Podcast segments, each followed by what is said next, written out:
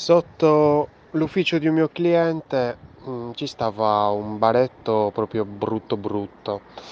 Ehm, in quest'ultimo anno, 1 anno e mezzo, praticamente hanno sistemato e cambiata la gestione di questo bar e praticamente l'hanno risistemato completamente, completamente. Ora diciamo che non solo è un bar decente, ma è proprio una bella pasticceria proprio una bella pasticceria con eh, i pavimenti in granito, il bancone in granito, tutto bello lucido, mobili di alto pregio, mettiamo così, quindi comunque gioca anche a fare la, eh, la pasticceria, insomma, fighetta, no? Bellina, tutta bella impomatata, proprio bella da vedere e con i tavolini fuori adesso, quindi è tutto bello, come si può dire, elegante, molto elegante. E, um, una mia collega, um, Elisa, qualche giorno fa ha condiviso una foto. Eh, ogni tanto noi andiamo, ci prendiamo una pasta, un, un caffè giù nel bar. Elisa ha condiviso una foto um, su Facebook e ha taggato il posto, quindi pasticceria Puccini, ok?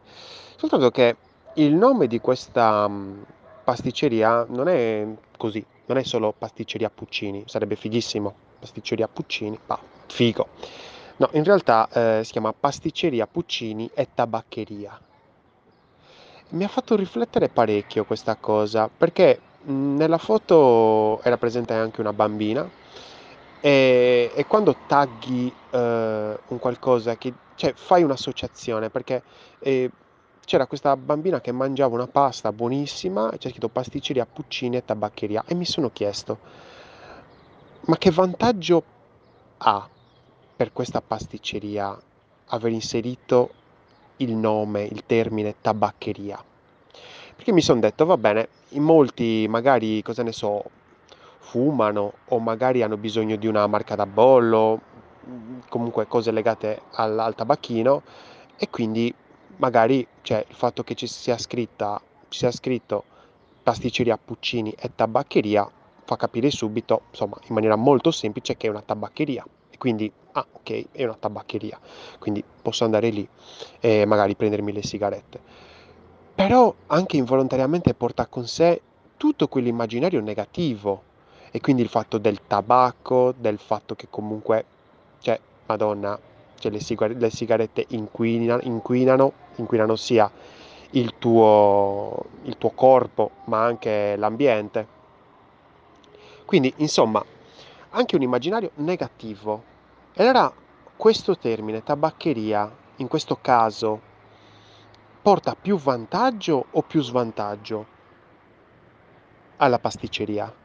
Perché pasticceria Puccini rimane molto elegante, un cognome anche bello, no? Puccini, pasticceria Puccini ci sta di brutto, vado alla pasticceria Puccini, per esempio anche qui a Pisa ci sono diverse pasticcerie buone, pasticceria Puselli, pasticceria questo, pasticceria quell'altro, è una pasticceria, faccio una cosa, la faccio bene, ho deciso di andare nella pasticceria Puccini un nome, ma se tu accanto al nome mi metti tabaccheria, non stai dicendo troppe cose, non vuoi dire troppe cose.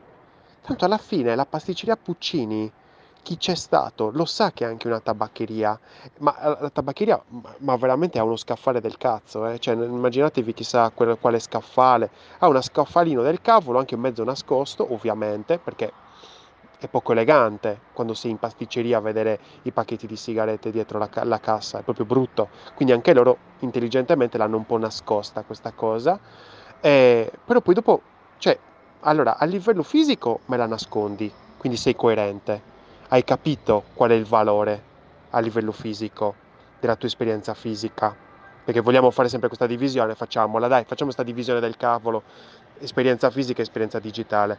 Esperienza fisica coerente, mi nascondi la tabaccheria e solo se mi chiedi quella roba te la porto, perché l'importanza è che ci sia l'eleganza della pasta, del dolcetto, del caffè, dell'uovo di Pasqua, della, della colomba artigianale quando era periodo di, di Pasqua.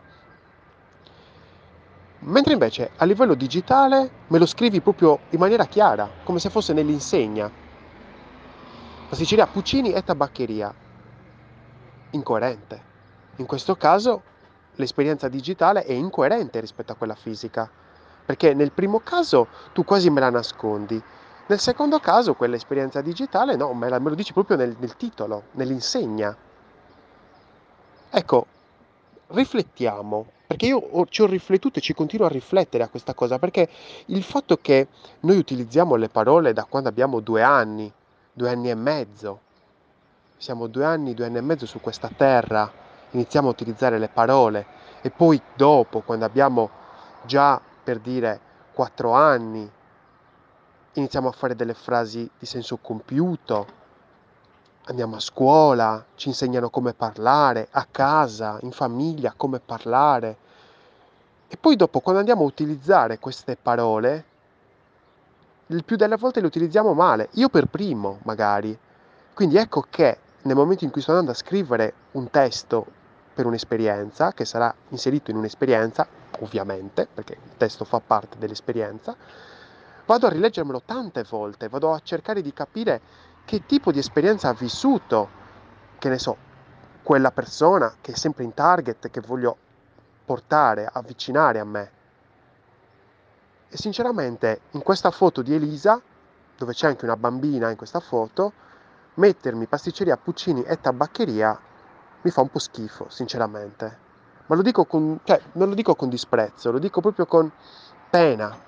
Mi fa pena questa cosa perché secondo me questa pasticceria Puccini ha pagato fior fior di soldi per avere un pavimento in granito, per avere un bancone in granito, che sapete che costano un botto i banconi in granito, una bellissima vetrina dove ci sono i pasticcini, le paste e compagnia bella, buonissime, che fanno loro dietro, quindi comunque c'è un discorso che non è che le ordinano e arrivano, no, no, le fanno proprio loro.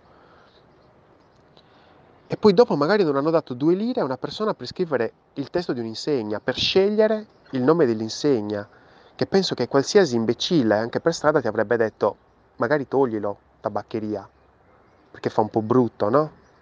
Lascia, sicuramente, lascia pasticceria Puccini. Poi tanto chi viene da te e gli serve un pacchetto di sigarette, lo vede che ce li hai. Sono un po' nascoste, ma si vede, cazzo.